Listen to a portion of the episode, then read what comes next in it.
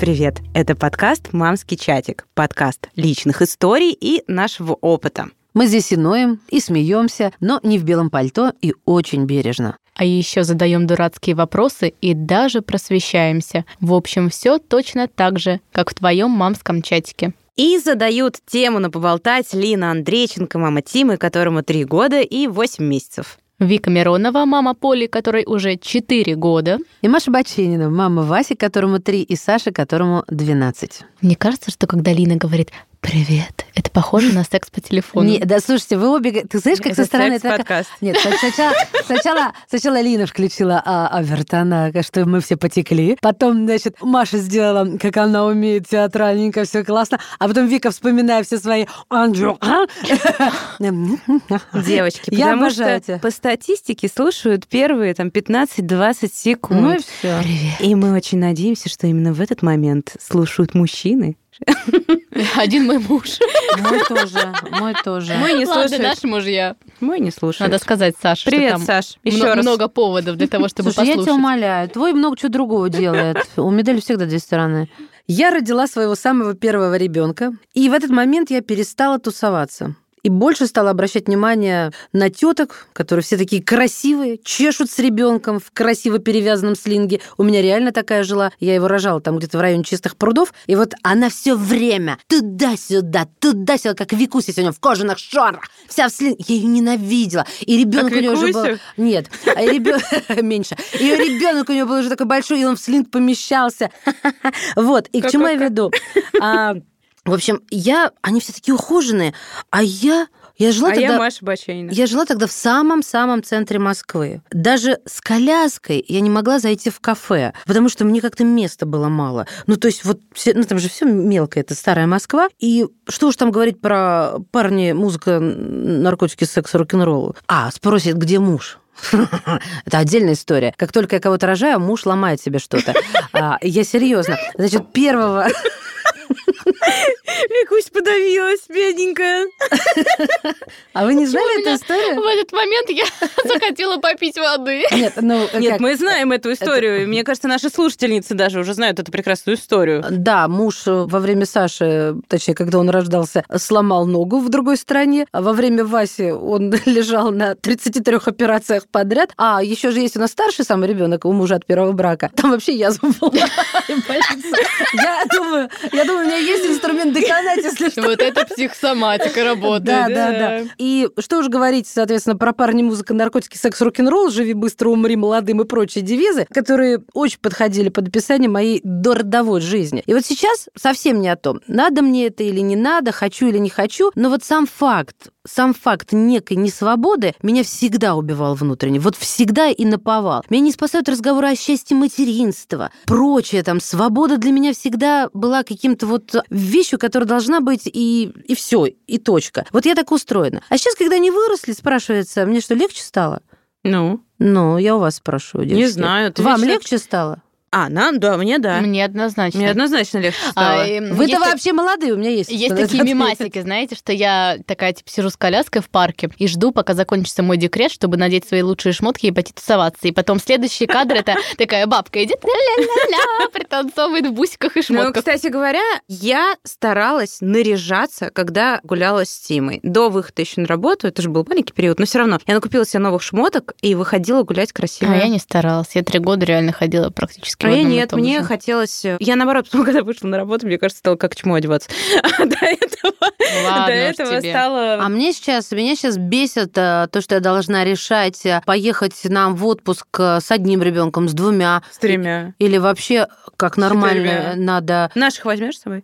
Она мне даст сказать, или ты на ее стороне сейчас? Я себя сегодня люблю. И новая рубрика... Мам, вы не даете вообще курочки.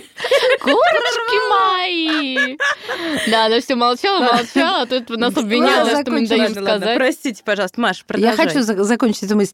Меня, например, злит, что я должна сейчас принимать решение, как ехать в отпуск. Всем кагалам, с одним ребенком, потому что там же ему есть что посмотреть, и он, хотя малышам тоже это полезно, но, как бы понятно, это перелет. Или как нормальные люди вдвоем отдохнуть, да, вот, вот вдвоем, понимаете, о чем я. Меня это злит. Меня злит, что я должна думать думать о том, где найти бэбиситера, потому что, а куда деть? А мы... А в кино... Да, кино, вино и домино. Как давно это было. Бухаем около телевизора, когда всех уложили спать. Внимание, вопрос. Почему ты не делегируешь часть каких-то таких вещей, которые тебя раздражают? Поясню, не Бухать делишь... Бухать телевизор?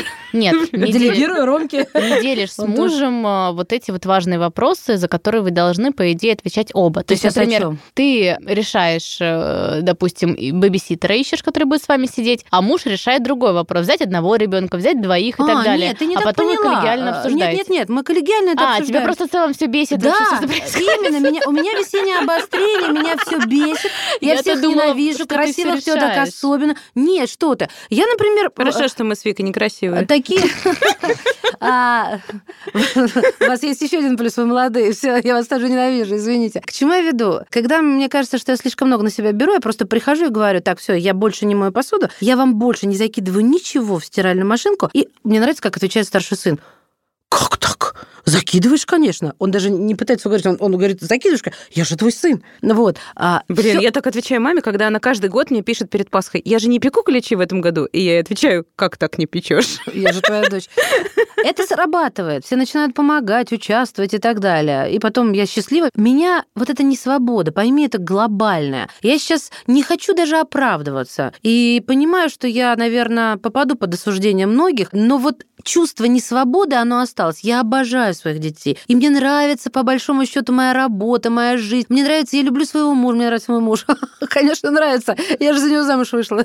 Я же не дура. Но вот эта вот несвобода, она осталась. Я не могу раз по раз... Я... Вы просто со мной не дружили, когда до родов, да? Я путешествовала как умалишённая. Я в три ночи могла подорваться и поехать там с друзьями, хотя завтра был утренний эфир. Я же вечно веду утреннее шоу. Понимаете? И это не то, чтобы я этим жила. Я также читала книги, там, образовывалась и так далее, и хотела детей. Но вот нет вот этого... А можно я прокомментирую? Конечно, я... хочу. Да, да, а, просто я смотри, закончила. Мне кажется, что здесь Плакать. Вопрос принятия того, что у тебя не будет как раньше не потому, что не появились дети, а потому что это, наверное, принятие того, что прошло это время и прошел тот возраст. Объясню на своем примере. Я точно так же могла тусоваться и из тусовки прямо ночью поехать утром на работу, это было нормально, или остаться ночевать на корпоративе в Open Space Был и тут же в восемь утра пойти на дежурство. Сейчас я этого не сделаю, потому что, во-первых, мне уже не позволяет мое физическое здоровье. Я уже в двенадцать часов у кого-нибудь на тусовке хочу...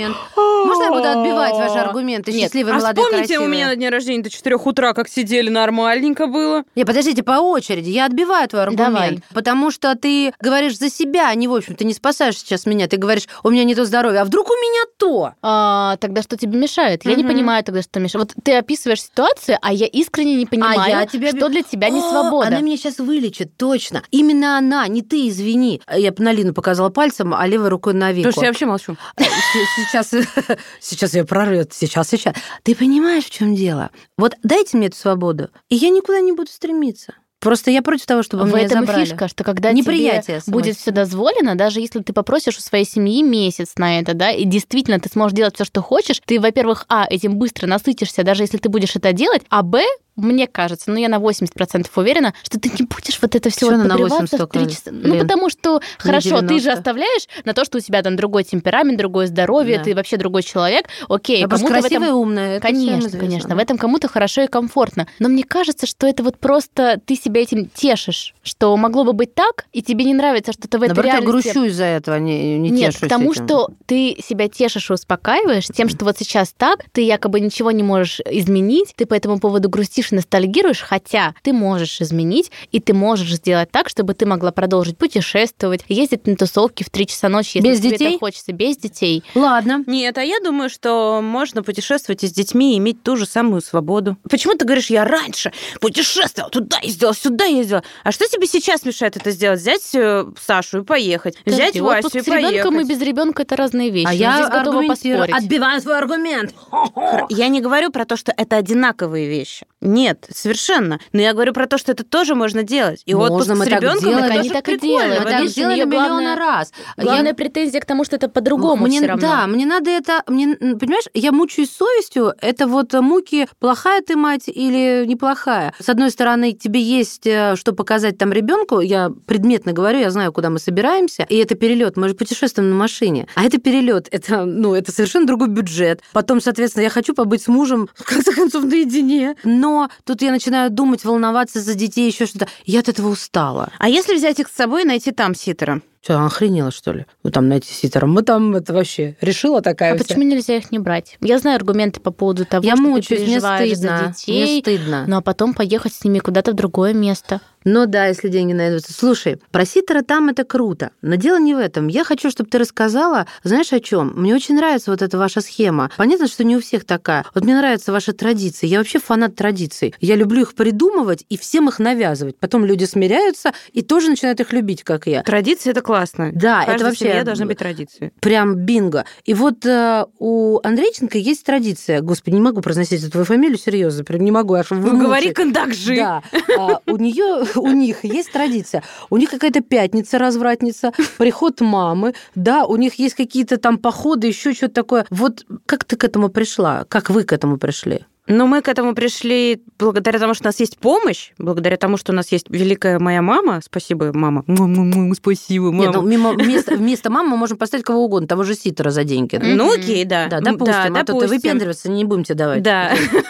Так как-то сложилось, что пятница, удобный день, и мы с вами записываем подкаст, мама все равно забирает Тиму, и почему бы не продлить себе этот вечер? А если мама такая была, сказала бы, сорян. Ну, она вот уезжала на месяц в санаторий, потом она сейчас уедет на полгода в Крым, и мы как-то живем без этих пятниц, вот, честно говоря. Но гораздо приятнее, когда они есть. Когда мамы нет, мы придумываем себе какие-то штучки, дрючки вместе с Тимой. И вот, например, ездили вместе в Казань. У нас есть традиция. Мы познакомились с Сашей во время моей командировки, во время его путешествия. И поэтому традиционно на годовщину нашего знакомства мы всегда куда-то уезжали. Это вы прям с первого года решили? С первого года мы так делали. Мы садились в машину и ездили куда-то... не знаю, там, в Тульскую область, в Тверскую область, еще куда-нибудь. Ну, потому что тогда у нас была машина. Сейчас у нас машины нет, и мы решили полететь на самолете в Казань. Тоже неплохо. А, да, мы выбирали маршрут по тому, чтобы это не было слишком дорого, но чтобы это было какое-то прикольное место, где, например, не было еще Саши и Тимы, я в Казани уже была, и чтобы туда был перелет, потому что Тима давно не летал на самолетах и очень этого хотел. Вот мы выбрали mm-hmm. максимально такой недорогой маршрут, где было что посмотреть, куда сходить, и классные кафешки, и при этом вроде хорошая инфраструктура, и мы взяли машину на прокат и съездили в Иннополис, и Тима был счастлив, потому что там по городу ездят роботы. Да, посмотрите, Смотрите, пожалуйста, видосики в нашем телеграм-канале «Мамский чатик». Там как раз с Казанды обалденные, особенно когда скрытая камера Тимона снимала в гостинице. Это просто как кино «Один дома». Лин, я переключу внимание. А у тебя есть, Викусь, традиция? Вашей ну, семьи. Конечно, я хотела продолжить эту тему. Во-первых, потому что я считаю, что необходимо для поддержания семьи и отношений проводить время с мужем вдвоем. И если вот мы что-то сами не придумаем, оно само не появится. Я покупаю стабильно, пусть раз в месяц в театр, потом еще куда-то, куда-нибудь еще его тащу, или он там что-то предлагает, какой-то досуг. Мы делаем это заранее. Когда подходит время даты, мы решаем вопрос, с кем у нас будет ребенок, потому что у нас вот есть запланированное мероприятие. И он приезжает там с работы вечером в пятницу, я там заканчиваю все То дела. То есть раз в месяц вы куда-то выбираетесь? Ну, сто процентов. Да, у нас сейчас есть и всегда была помощь от Диминой мамы, за что тоже ей огромное спасибо. Вот, она сейчас вообще ушла на пенсию, стало чуть попроще с ней договориться, чтобы там особенно заранее, если мы предупреждаем, потому что у человека все равно своя жизнь и свои планы. Но она нам активно помогает, и, в принципе, не было такого ни разу, чтобы она сказала, наоборот, ну, идите, идите, гуляйте там, или там мы можем приехать ночью, вообще окей, без проблем, потому что это нужно. И если мы сами не будем это генерить и делать, не будем соблюдать эти традиции, как вот, например, я такая, ага, что-то мы давно там в театр. Я люблю вот спектакли, я в этом разбираюсь, ну, как я считаю.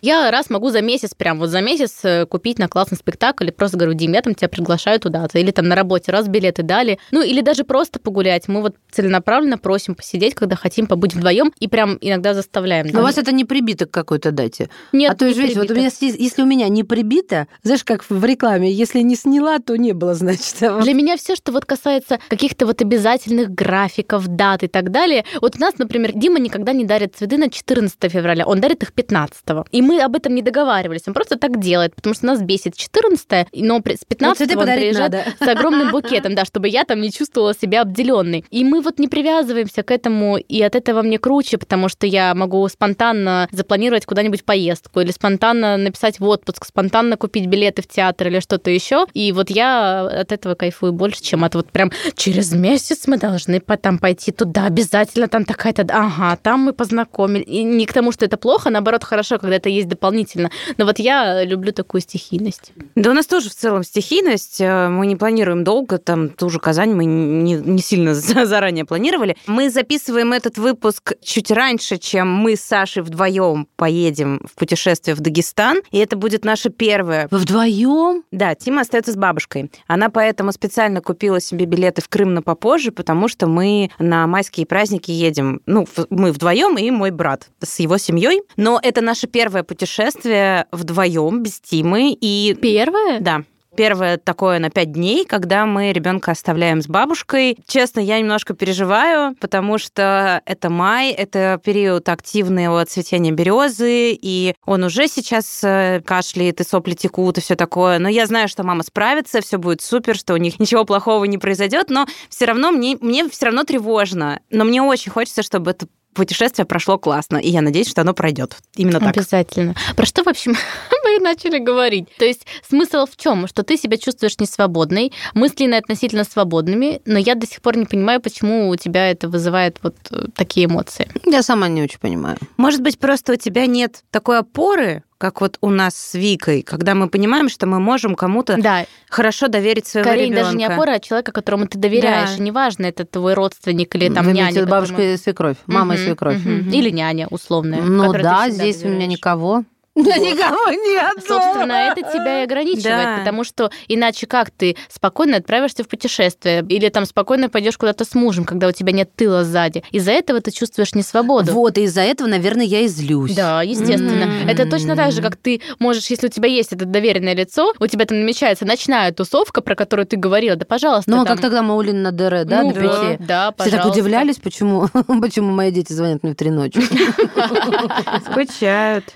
Поэтому мне кажется, это все в наших руках, когда говорят, что там, вот там, это не про тебя сейчас ни в коем случае, мне там не нравится моя жизнь, или там что-то еще. Блин, чувак, ты творец своей жизни, это все в твоих руках. Не хватает тебе на это денег, значит, надо придумывать еще какой-то канал, где можно заработать, чтобы обеспечить свои хотелки. Нет, а Либо... знаешь что, вот у меня другое предложение, если, потому что если бывает так, что не придумаешь этого канала, ты можешь жить в каком-нибудь городе, в котором, слава богу, что у тебя есть там абонемент в библиотеку. Есть отдушина, и она, допустим, стоит недорого, как вот сказать, просто пойти погулять. Кто это сказал? Просто пойти Вика. Да. Да. да, и мы тоже так Да, просто делаем. Пойти погулять, это тоже очень крутая Но штука. Но она временная. То есть тебя что-то гнетет, да? У тебя нет какого-то тыла, Но ты не уверена и так далее. Местами. Ширнешься и думаешь, на время тебя отпустила, и там, как вот ты, там, не знаю, выпила алкоголя, да, бокальчик, ты такой расслабился, думаешь, ну ладно, все не так херово, как кажется. Но потом проходит там пару дней, да, или там заканчиваются эти выходные, все встает на круги своя, ты думаешь, блин, что-то не так. Это призыв к тому, что нужно что-то поменять. И особенно, когда начинаю чувствовать про себя, скажу, там, несвободной в чем-то, или я что-то очень хочу сделать, но у меня что-то тормозит, не получается, я вот прям останавливаюсь в моменте и пытаюсь понять, а что мне мешает это сделать, или тогда, что мне нужно для того, чтобы достигнуть этой цели, и начинаешь уже тут придумывать какие-то варианты, искать выходы. Мне кажется, здесь вот все в твоих руках.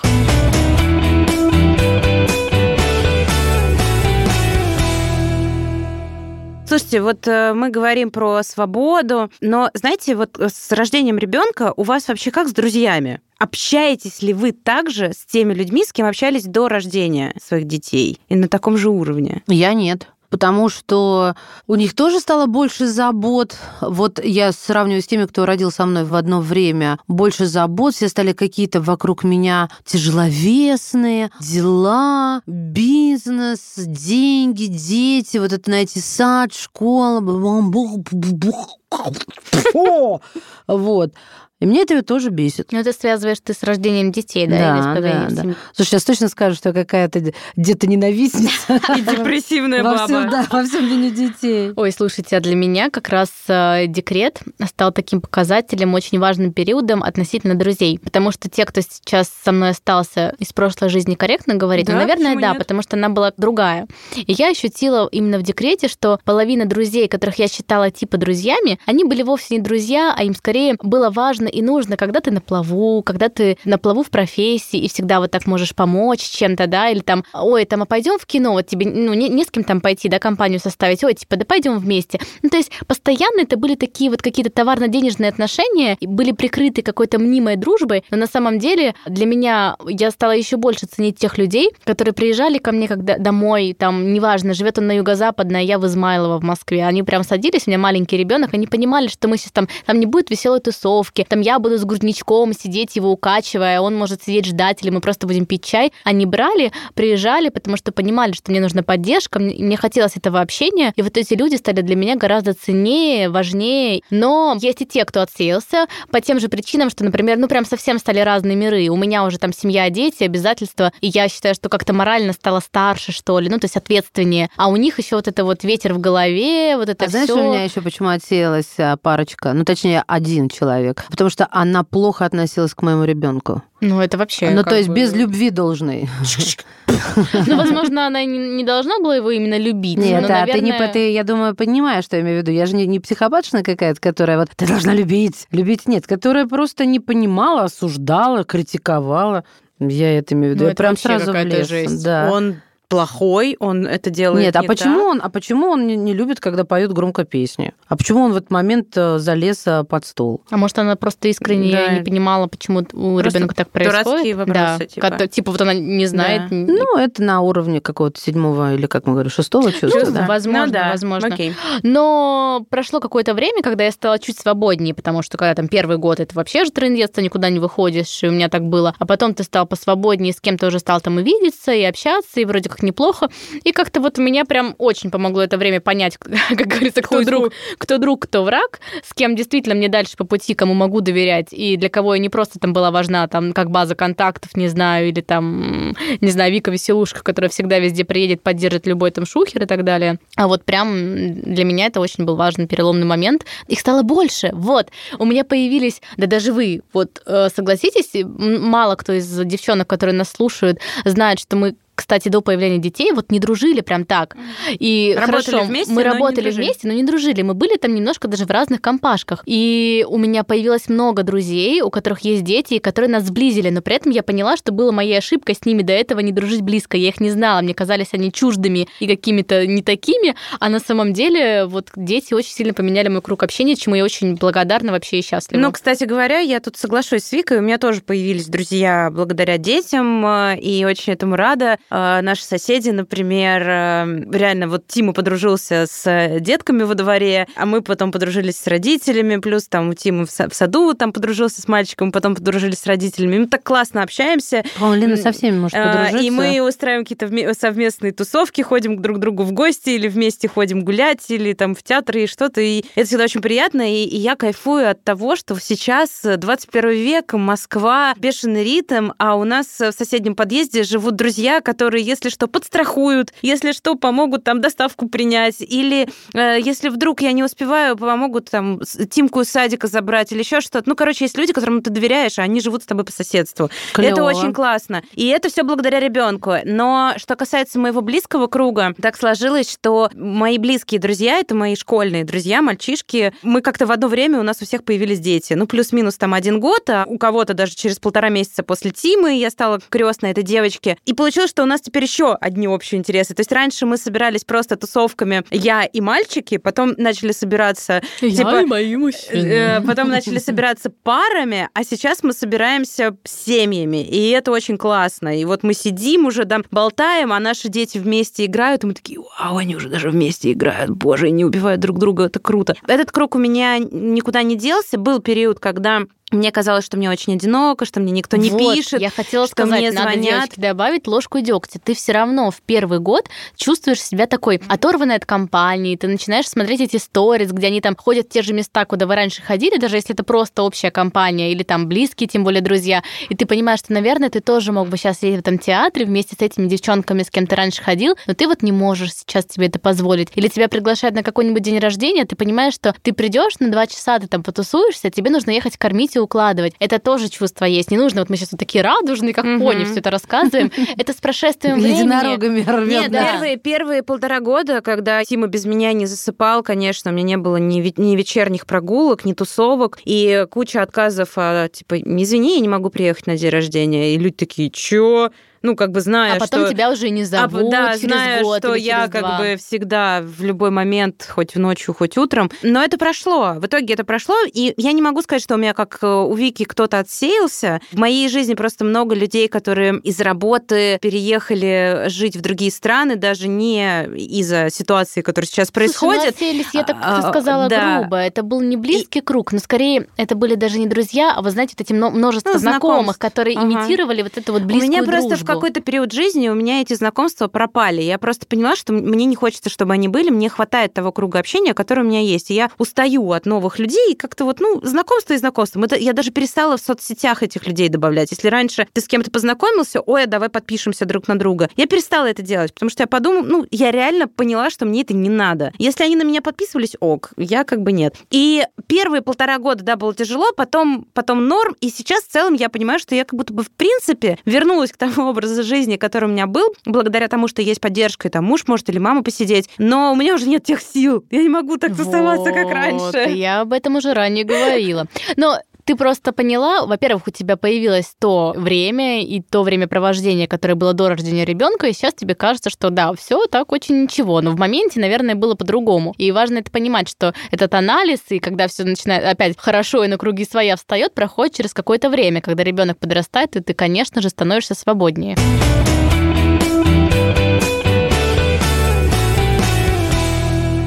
Маш, ну что, а у тебя как с друзьями? Как у тебя с тусовками и вообще кругом общения? Изменился он или нет? Нет, у меня, можно сказать, нету круга общения. То есть я помню момент, когда мы работали все вместе, и понимаю, о каких тусовках и кругах общения ты говоришь, а вот у меня его никогда не было. И, в общем-то... Всегда было много знакомых, людей, которые меня выручат, если что. Есть мои близкие люди, которым там пишешь, слушай, сто лет не виделись, там действительно по много месяцев, надо бы как-то пересечься, ну, вы съезжаетесь в каком-то там ресторане или едете к друг ну, другу в гости. Ну, так это же и есть круг и общения. Ну, нет, ну, слушай, это не то, что круг общения, это же так редко происходит, что это за круг не читается. Это пунктир общения, пунктир. А вот такого круга, что там каждый день, там в чатике, ну, привет, как дела, там, ну, ладно, через день. Я не, вообще не могу даже сказать, что я каждый день с кем-то общаюсь, кроме семьи и работы. Как же мы? Да, вы мой круг общения, но, может быть, я не то понимаю за круг общения? Нет. У меня нету самой лучшей подруги. Моя лучшая подруга стала плохо относиться к Саше, и я ее нахуй послала. Мы с ней дружили с первого класса. Вторая моя подруга, с которой я дружила с восьмого класса, она в Курске. Все, у меня больше нет лучших подруг. У меня есть очень близкая а подруга. А лучших не может быть много.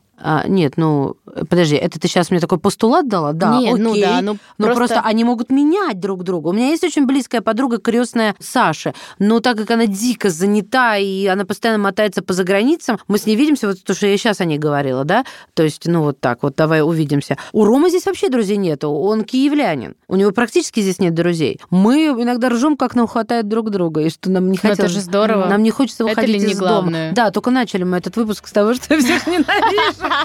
На этом мы закончим. Вот и закольцевали. Это был подкаст «Мамский чатик», подкаст личных историй. С вами были Вика Миронова, Маша Баченина и Лина Андрейченко. Пока-пока.